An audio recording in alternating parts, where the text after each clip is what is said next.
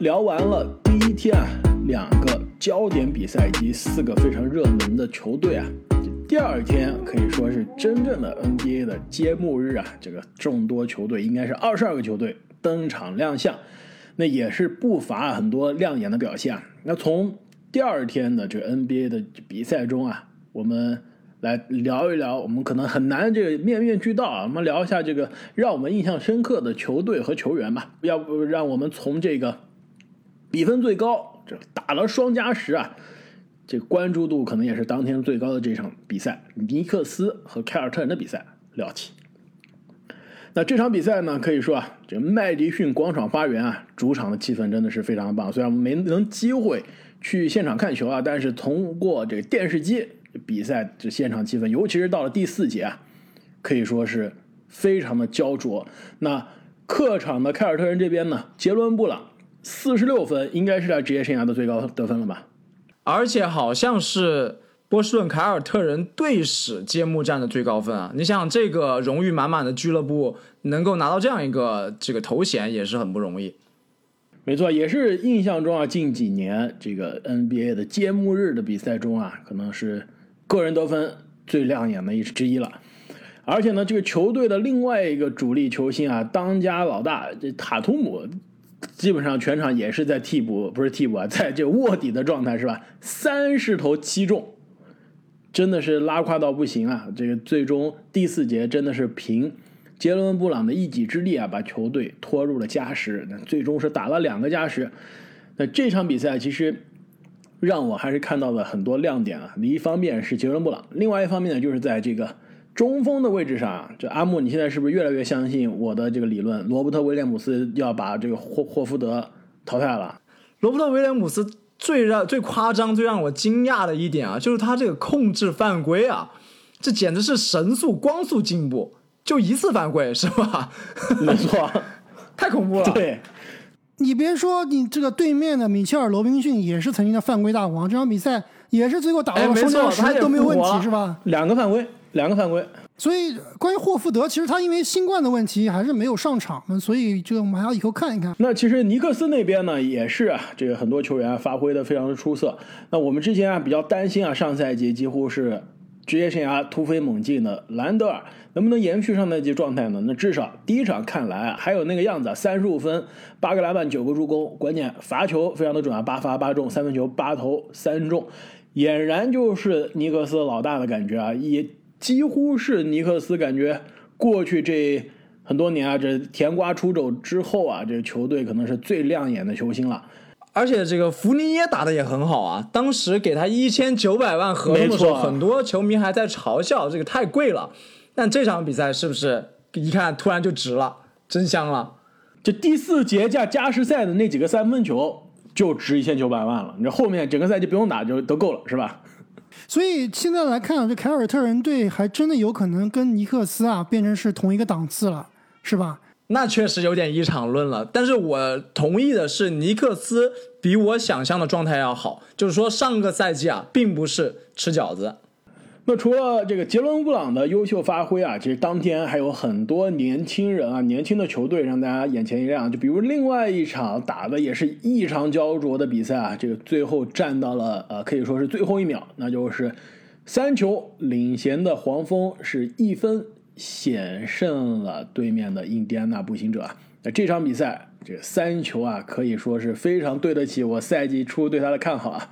其实，在我们的西米团这个独家这动态里面啊，其实我最近这周是发了两篇文章，是回顾了一下我对于这东西部啊，我们当时三十天三十支队里面这东西部就球队战绩的预测，并且我把东西部我预想中的排名啊都列了出来，也列了东西部我最。可能最我认为啊，最让人惊喜以及最让人失望的球队，以及最琢磨不透的，当时啊，就剧透一下。如果想看全部的话，大家记得去订阅我们的新米团。那我剧透一下，这里面我就写到，这东部最让我觉得惊喜的球队之一啊，有可能就是这支黄蜂。而且这个球帝啊，我我觉得越来越像我说的这个最快进步球员了，是不是？这。是不是最快进步球员啊？其实现在还不好说。但是开花，我们这个之前也不能算打的赌吧。我觉得，但是我觉得这个是很有意义的一个健康的赌局啊，就是这个拉梅罗球和莫兰特以后到底谁的上限更高，谁是更好的球员啊？其实从揭幕战来看，我觉得两个人应该打成平手吧，可不可以这么说？没错，呃，像那么回事儿，对。对，拉梅罗是总体来说的数据更全面，对吧？更全面。三分球给我看呆了。对，三十一分，九个篮板，七个助攻，更关键是三分球九投七中。对，这个九投七中肯定是不可能延续的，对吧？这，但是这场比赛确实打得非常不错。另外一场的莫兰特其实打得也是非常不错啊。而且这两个人的关键区别是，莫兰特虽然他这个篮板和助攻没有他那么好看，但是但也差不多了，三十七分。六个篮板，六个助攻，那边是三十一加七加加加六嘛，加八是吧？这边是三十七加六加六，差不多了。但是如果你看这个比赛，因为这两场比赛其实我都是我这个重点关注，昨天重点关注了两场比赛啊。拉梅罗球他是一个组织者，这场比赛你说拉梅罗球是最惊艳的球员，我不惊，我不同意。我觉得这场比赛最惊艳的球员是戈登海沃德。最最惊艳的是他的发型，我的妈，太丑了！怎么搞的？把自己搞成这样？我还以为你最惊艳的是第四节那个，这个可能这个中接近中场的打板三分球是吧？那球如果不进，这球队这最后也没戏了。这最后的时刻基本上就是戈登海沃德接管比赛，对吧？对，各种单挑最终的杀手，没错，对吧？所以拉梅罗球现在定位肯定还是一个全面的组织者，但是他肯定还不是一个杀手。那这支球队真正的杀手啊，可能还要靠戈登海沃德。但是莫兰特就不一样了，对吧？莫兰特在最关键的两分钟啊，好像连得了三分球加两个突破，应该是得了将近十分八分的球啊。所以这个莫兰特他是一个杀手，但是全面性包括体型可能不如拉梅罗球。所以我总结一下，在 NBA 的首日比赛里面啊。这两个球员应该是一比一打平。没事，阿姆，我们都约了二十年之后了，你不用不着每一天都在这做笔记的。这但确实啊，拉梅罗球他这个打的有点大将之风了，和我我也觉得他比上个赛季是有进步的。而且黄蜂队整个队的氛围非常好啊，就是大家分工非常明确，非常欢乐，对，很欢乐。主场的氛围真的是太好了，就主场的解说。特别是配上主场解说啊，哇，那绝对是联盟里面最夸张、最有激情的。没错，就基本上是场场都是黄健翔那个什么伟大的意大利那个水平。那说到他们对面的步行者啊，其实我想提两个啊，一个就是布罗格登的发挥非常的好，就是我觉得七六人没跟他换啊，真的血亏了。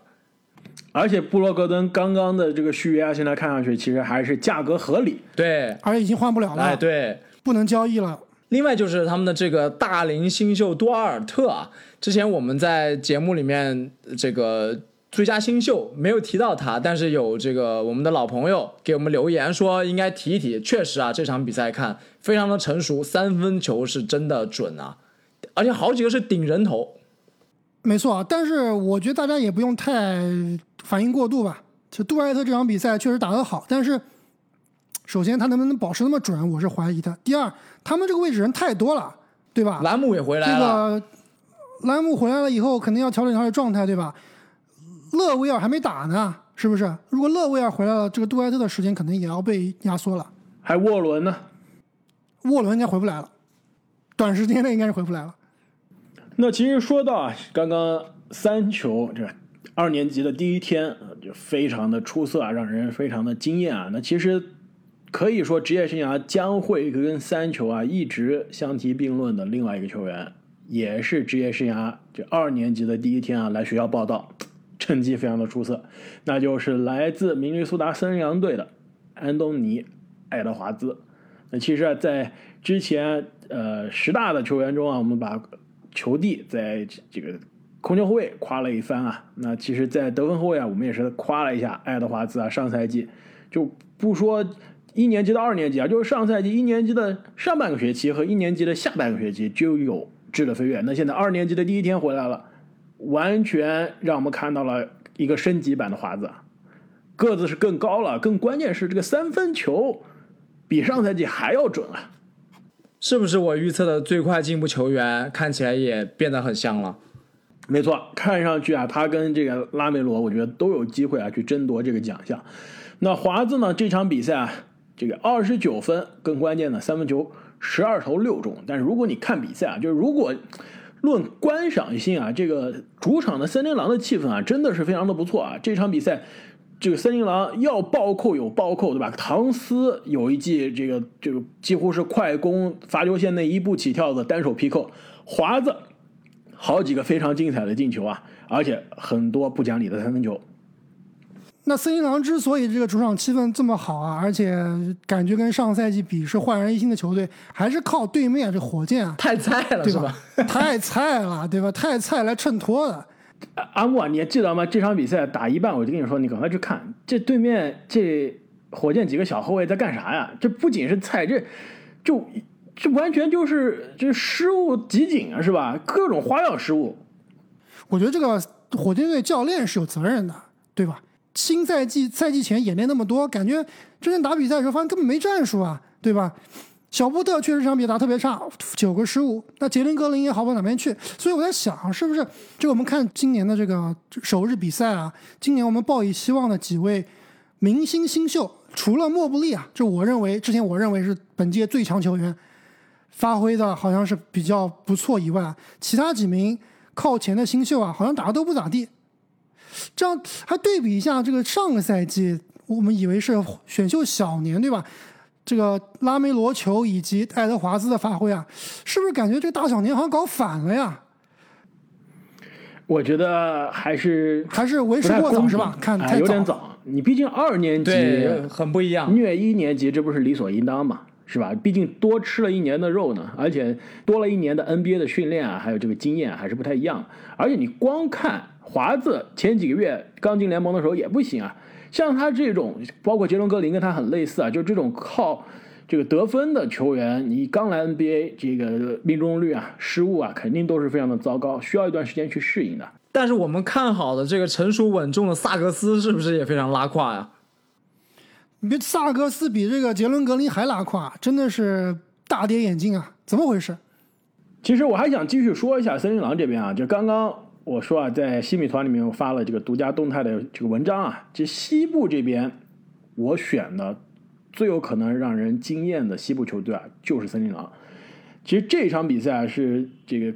这首日我看的最关注的一场比赛之一啊，这可能在普通球迷看来非常小众的，而且两个弱队啊，有什么意思？但我特别想看这支森林狼，新老板、新这个经理、新教练是什么样一个氛围啊？那真的第一场让人看到了未来的希望，真的是非常的出色，而且整个球队啊，进攻的天赋不说了，刚刚说了这华子啊，包括唐斯啊，打的也是非常的出色。而且进攻有点溢出了，像比斯利只能去打替补了，是吧？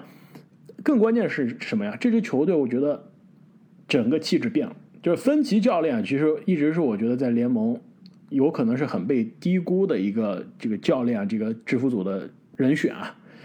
这场比赛让我看到了森林狼在防守端的增强。就之前我们说森林狼可能是一个攻强守弱的球队啊，球队的几大主力很多都是攻强守弱，但这场比赛森林狼全场。盖帽加抢断，你们猜一下多少个？全场整个球队盖帽加抢断三十一个，比过去啊整个赛季 NBA 二零到二一赛季整个赛季的每一场比赛任何一个球队单场的这个盖帽加抢断的数还要多。上一次三十一个要追溯到二零零九年了。加内特，二零零九年啊，就任何一个球队啊，不是说森林狼啊，是任何一个球队要到二零零九年了。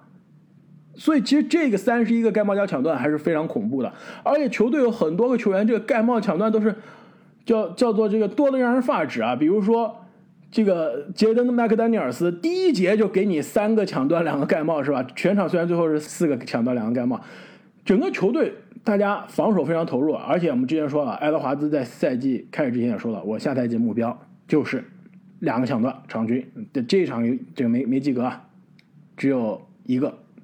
但是至少球队这个防守的态度是之前森林狼烂队时期从来没有见到过的，这点我还是比较同意的。就是你总体感觉这支森林狼啊，知道自己在干什么，知道自己的弱点在哪里，然后呢，再通过休赛期啊，包括培养新球员啊，来补强他。包括你看他首发阵容里面啊，上了奥科吉和麦克丹尼尔斯这两名球员，基本上就是防进攻啊，非常非常拉胯的，对吧？联盟里面绝对是没有首发水平的进攻能力的。但是配上他们三个比较炸的进攻球员，搭配起来，哎，他就 make sense，他就很均衡，转得起来了，对吧？不是一定说你要上五个这种得分特别爆炸，或者说五个都是综合能力最强的，你要这个适配起来啊。是最合适的，才是这个球队啊赢球的关键。就对比另外一支，我想聊的就是非常非常失望。不知道开花是不是也是你本赛季可能预测最失望的球队啊？就是这个。等一下，你你都没有去看我写的文章吗？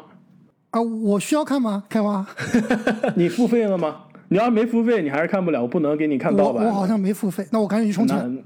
我付费了，我可以去看，但我都知道开花要讲什么。他说上半句，我都知道下半句是什么了。就我觉得我要讲的这个球队是新呃新奥尔良鹈鹕队啊，就是就鹈鹕队这球队你不知道他在干什么，对吧？他这个休休赛期的操作啊，操作来操作去也没有补强，也没有这个填补自己的问题。你看一下他的球员，虽然说把这个亚历山大沃克提上来，哎，好像得分能力挺爆炸的，但是你真的需要这样得分能力的球员吗？这他真的是你现在需要赢球的球员吗？包括提前续约瓦兰丘纳斯。瓦兰确实是个比较不错的球员，但是他是你这支球队现在需要的球员吗？好像也不是，就不知道这球员在干什么。跟去年亚当斯那个操作一样一样的，而且这球队态度就不行啊！那个胖虎休赛期长了一圈，根本就没有控制好体重啊。其实鹈鹕这一块真的是让人有些担心啊，呃。一方面是这场比赛明显看来球队啊还是这个轮转有些混乱，另一方面其实我更担心的是胖虎的这个健康问题啊。呃，胖虎蔡恩现在是应该啊赛季的前两个星期是注定要缺阵了。那其实球队官方的说法是这样的，就是说胖虎应该是两周后会 evaluate，对，是吧？再次评估他的伤情。那意思就是说前两周肯定不打。后面打不打，再到时候再看，看情况。这个看情况就不一样了，对吧？就跟我跟正经说，正经，哎，我们哪天一起去吃饭吧？正经说 好的，看情况。那就结果 等了两年是吧？就就估计吃不成了，对吧？而且官方的说法是说啊，如哪怕是胖虎回来以后，都要有复合管理的是吧？都不会让他全勤打。而且啊，最让我担心的是什么？胖虎今年来球队训练营报道的时候啊，体重已经超过三百磅了。上个赛季胖虎打球的时候啊，体重是两百八十磅上下的。其实球队当时看到三百磅的胖虎的时候，就有点慌。就你这个脚不坏，那就是不可能的。而且是因为他休赛期，其实那也不能怪他，不是说他在家天天吃零食啊，是因为什么呀？他休赛期做了这个脚部的手术，那肯定他的有氧训练是跟不上，对吧？他你你脚部手手术了，你不可能天天去跑步啊。你有氧训练能练，你想你要是想练，你能练，但是给你多了借口。对吧？所以说胖虎身材走样了，现在还是在康复的过程中。呃，什么时候回来不知道，回来又要复合管理，回来一说复合管理，再加上三百磅的体重，有可能到时候回来就三百一十磅了，状态肯定很糟糕。那基本上等他能回到上赛季那个场均二十七分全明星级别的球员的水平，那基本上半个赛季过去了。那对于鹈鹕来说，鹈鹕基本上这个赛季又要泡汤了。其实，在三十天三十队里面，我说啊。其实鹈鹕现在管理层是如坐针毡啊，这个球队的容错率现在看上去啊，主力都很年轻啊，但是容错率其实并不高，他的这个未来的窗口的乐观性啊，并不比森林狼好啊。胖虎现在是三年级，那后面就是遇到要续约的问题了，那你球队是不是有足够的战绩的支持，能让胖虎未来把自己的这个未来至少五到六年这个交给你的球队，对不对？而且像胖虎这种级别的球星，三年级还进不了季后赛，这有点说不过去了吧？那相比于对面的七六人啊，确实这场比赛鹈鹕应该是毫无还手之力。虽然七六人没有西蒙斯，但是这场比赛赢了，感觉也并不能看出特别大的这个问题。多点开花呀，多人上双，而且上二十是吧？而且基本上就是血虐对方啊，像这个库格马兹呀。像这个庄神啊，都是垃圾时间上来刷的，基本上是那首发水平的数据。风生水起刷的。没错，这大帝基本上都没有用力啊。其实我这场比赛开始之前，我是以为大帝是要给西蒙斯一点颜色看看，是吧？就是属于 西蒙斯，你你对吧？你我比赛这不打算了，你训练也不练，好，我们球队不要你了，不要这个西蒙斯，我们照样能赢球。以为大帝能给你个四十加十，给西蒙斯一个下马威，结果大帝打了二十五分钟，这个球队已经领先太多了，都不用上场。而且，其实我们开头说。把这个话题先放到前面。其实我觉得联盟现在最大的话题就是本西蒙斯，对吧？要我们来聊聊现在西蒙斯的近这个近况吧。今天刚刚出的消息啊，是西蒙斯说了，而且我其实我都料到了，就是我当时在想，我说西蒙斯如果不想打球，他不能找点借口吗？说自己伤了，他而且特别可以找那种借口说你自己心里面受伤，对吧？我有 mental issue，我有这个精神上的问题，不能打比赛了。这种是可以逃避的，而且你有这样的借口以后，你连哎，你七六人还得照样给我发工资，对吧？而且啊，西蒙森他是先试了更简单的，就跟小时候我们不想上学说肚子疼，对吧？你肚子疼啊，五花八门的原因都可以。西蒙森他估计他不敢讲肚子疼啊，他跟球队说我背疼，然后。球队队医检查了，说没事儿你没事儿你可以说我脑子疼是吧？然后西蒙斯说我脑子有问题。他这个明显就是给球队、给教练这个脸色看了，都已经就是摆在明面上了。我看那个小视频，不知道你们看了没？就是他训练的时候，手机都插兜里，手里面揣个 iPhone 是吧？对，就完全没想练呀，这哥们儿。而且不光是不想练，而且要给你难看，让你觉得。让大家都知道我不想练，是吧？对，这个太夸张了，就是这个这个职业素养啊，就是已经没有职业素养可言了。我倒觉得，其实这一系列操作都不一定是西蒙斯自己的主意，我感觉就是他背后的经纪人在使坏，是吧？比奇保罗吗？对，富保罗。所以啊，其实我之前说了，这个背后的较量，你表面上你看是西蒙斯跟七六人。的较量，其实背后就是现在势力越来越大的这些球员的经纪人团队和球队老板之间的较量，对吧？西蒙斯这一招使成了，呃装肚子疼不来上学可以，那以后班级里其他的同学也会这样的，隔壁班的人也会这么装的，所以说现在这个较量就是。会影响未来联盟这个球员经纪人跟球队之间的关系的，所以两边其实现在都不愿意松手，都希望自己成功。但是西蒙斯的口碑就变成了最大的牺牲品。这哥们儿，我觉得他以后都不敢去费城了。他去费城估计都要带一车保镖。而且你知道他已经就是西蒙斯啊，当时我们录了三十天三十队这个七六人。录完之后，立刻西蒙斯来球队报道了，对吧？其实当时虽然新闻说西蒙斯来球队报道啊，我是还是在我当时补录的那段里面说了，我说其实西蒙斯的能不能打比赛还是不确定的，还还是很有可能西蒙斯被交易了。你知道为什么吗？就是因为西蒙斯那个周一突然来球队报道的同时，有一个费城当地的地产经纪商发了一个推特。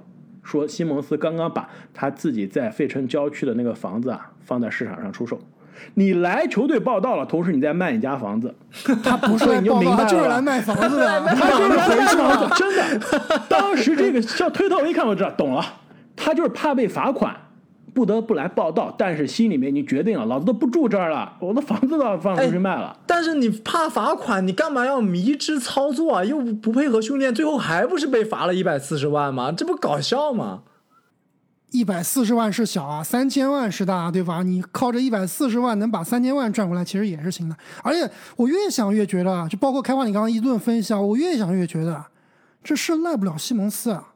这不是西蒙斯自己的决定啊，这是他背后的团队的决定，是里奇保罗的决定。资本操作 是吧？资本操作是西蒙斯进程最大受害者。金，对啊，西蒙斯感觉就是个铁憨憨呀，对吧？而且之前也是泡过真扎的男人，对吧？应该人品也不是太不会太差的。那那这个不好不好说，开好车就一定是好人吗？阿木这。阿木这波洗地，我靠，真是太用力了，不能理解。但是我还是觉得西蒙斯有没有问题，肯定有问题。但是他背后的经纪人和这个七六人的管理层啊，我觉得问题其实更大。造成最后这么一个难收拾的残局啊，而且是可以算是美国一个体育界里面就闻所未闻的一个一个闹剧闹剧啊！我觉得肯定是一个巴掌拍不响的，不是西蒙斯一个人的问题。对，美国的有网友都在留言呢，就是说他以后再也不敢嘲笑自己的女朋友喜欢看美国的那些肥皂剧闹剧了，因为他自己现在就看得津津有味。西蒙斯，没错，这。这真的，这西蒙斯的这出闹剧啊，真的是就让我们这些吃瓜群众啊看的非常的就是开心，但是让费城的球迷啊真的是心里面非常的窝火啊。刚刚说西蒙斯可能是这个资本的斗争背后的这个牺牲品啊，那其实七六人这个球队啊也有可能是作为这个牺牲品啊，是吧？大地的青春，这个球队的这个赛季的战绩啊，很有可能受此影响。虽然第一场。虐了对面的胖虎缺阵的鹈鹕啊，但是七六人这赛季的战绩，在这个非常强啊，可以整体实力可以说是有所提升的东部啊，我觉得未来前景还是非常的迷茫的。其实说到整体实力提高的东部啊，我还想提一个球队，就是公牛啊，不知道两位有没有去看公牛的比赛？这个拉文，哇，打球实在是太好看了。他绝对进化，太好看了，真的好看，绝对进化了。如果没有看过的朋友，一定要去看一下，太飘逸了。他打球，而且以前我们觉得拉文打球好看，是因为他这个飘逸的滑行扣篮，对吧？特别好看。现在他这个现在投篮也是特别漂亮了，特别是那种背打翻身的跳投啊，很舒展。感觉在看科比和和甚至是乔丹，对，甚至有乔丹的感觉。你你你你们那个越吹越吹就有。我觉得过，我觉得我们当时没有把能力啊，我们只是说这个观观赏性很强。对，我觉得我们当时没有把他排进我们这个得分王的竞争啊，是有点大意了。这我倒不认为啊，因为他们这个球队其实能得分人实在是太多了。对，这德罗赞加上武切维奇，要消耗很多拉文的出手权的。不过这支球队呢，多多少少还是有一点问题啊。就是首先一个就是进攻端，他们跳投有点多。就刚开场的时候啊，拉文跟武切维奇打了好几个手递手的战术，但后面都不见了。就这个战术，其实我觉得还挺好的，因为武切处理球的能力也很强啊，这个可以衍生出很多的变化。那另外一点就是这个防守端，就内线防守跟我们预测的一样，有点菜。这个被被开花的宝藏男孩斯图尔特跟他最喜欢的球员奥林尼克各种吊打，但是这个外线的防守其实还是不错的。本来不喜欢奥林尼克的，你们老这么说，我现在其实还挺喜欢他。我那场就那天比赛，我真的就心里非常纠结，到底是支持我的这宝藏男孩斯图尔特呢，还是支持 你们给我的我最喜欢的球员奥林尼克呢？真的是非常的纠结啊！而且我都给自己起了一个新外号了，不是说斯图尔特他叫。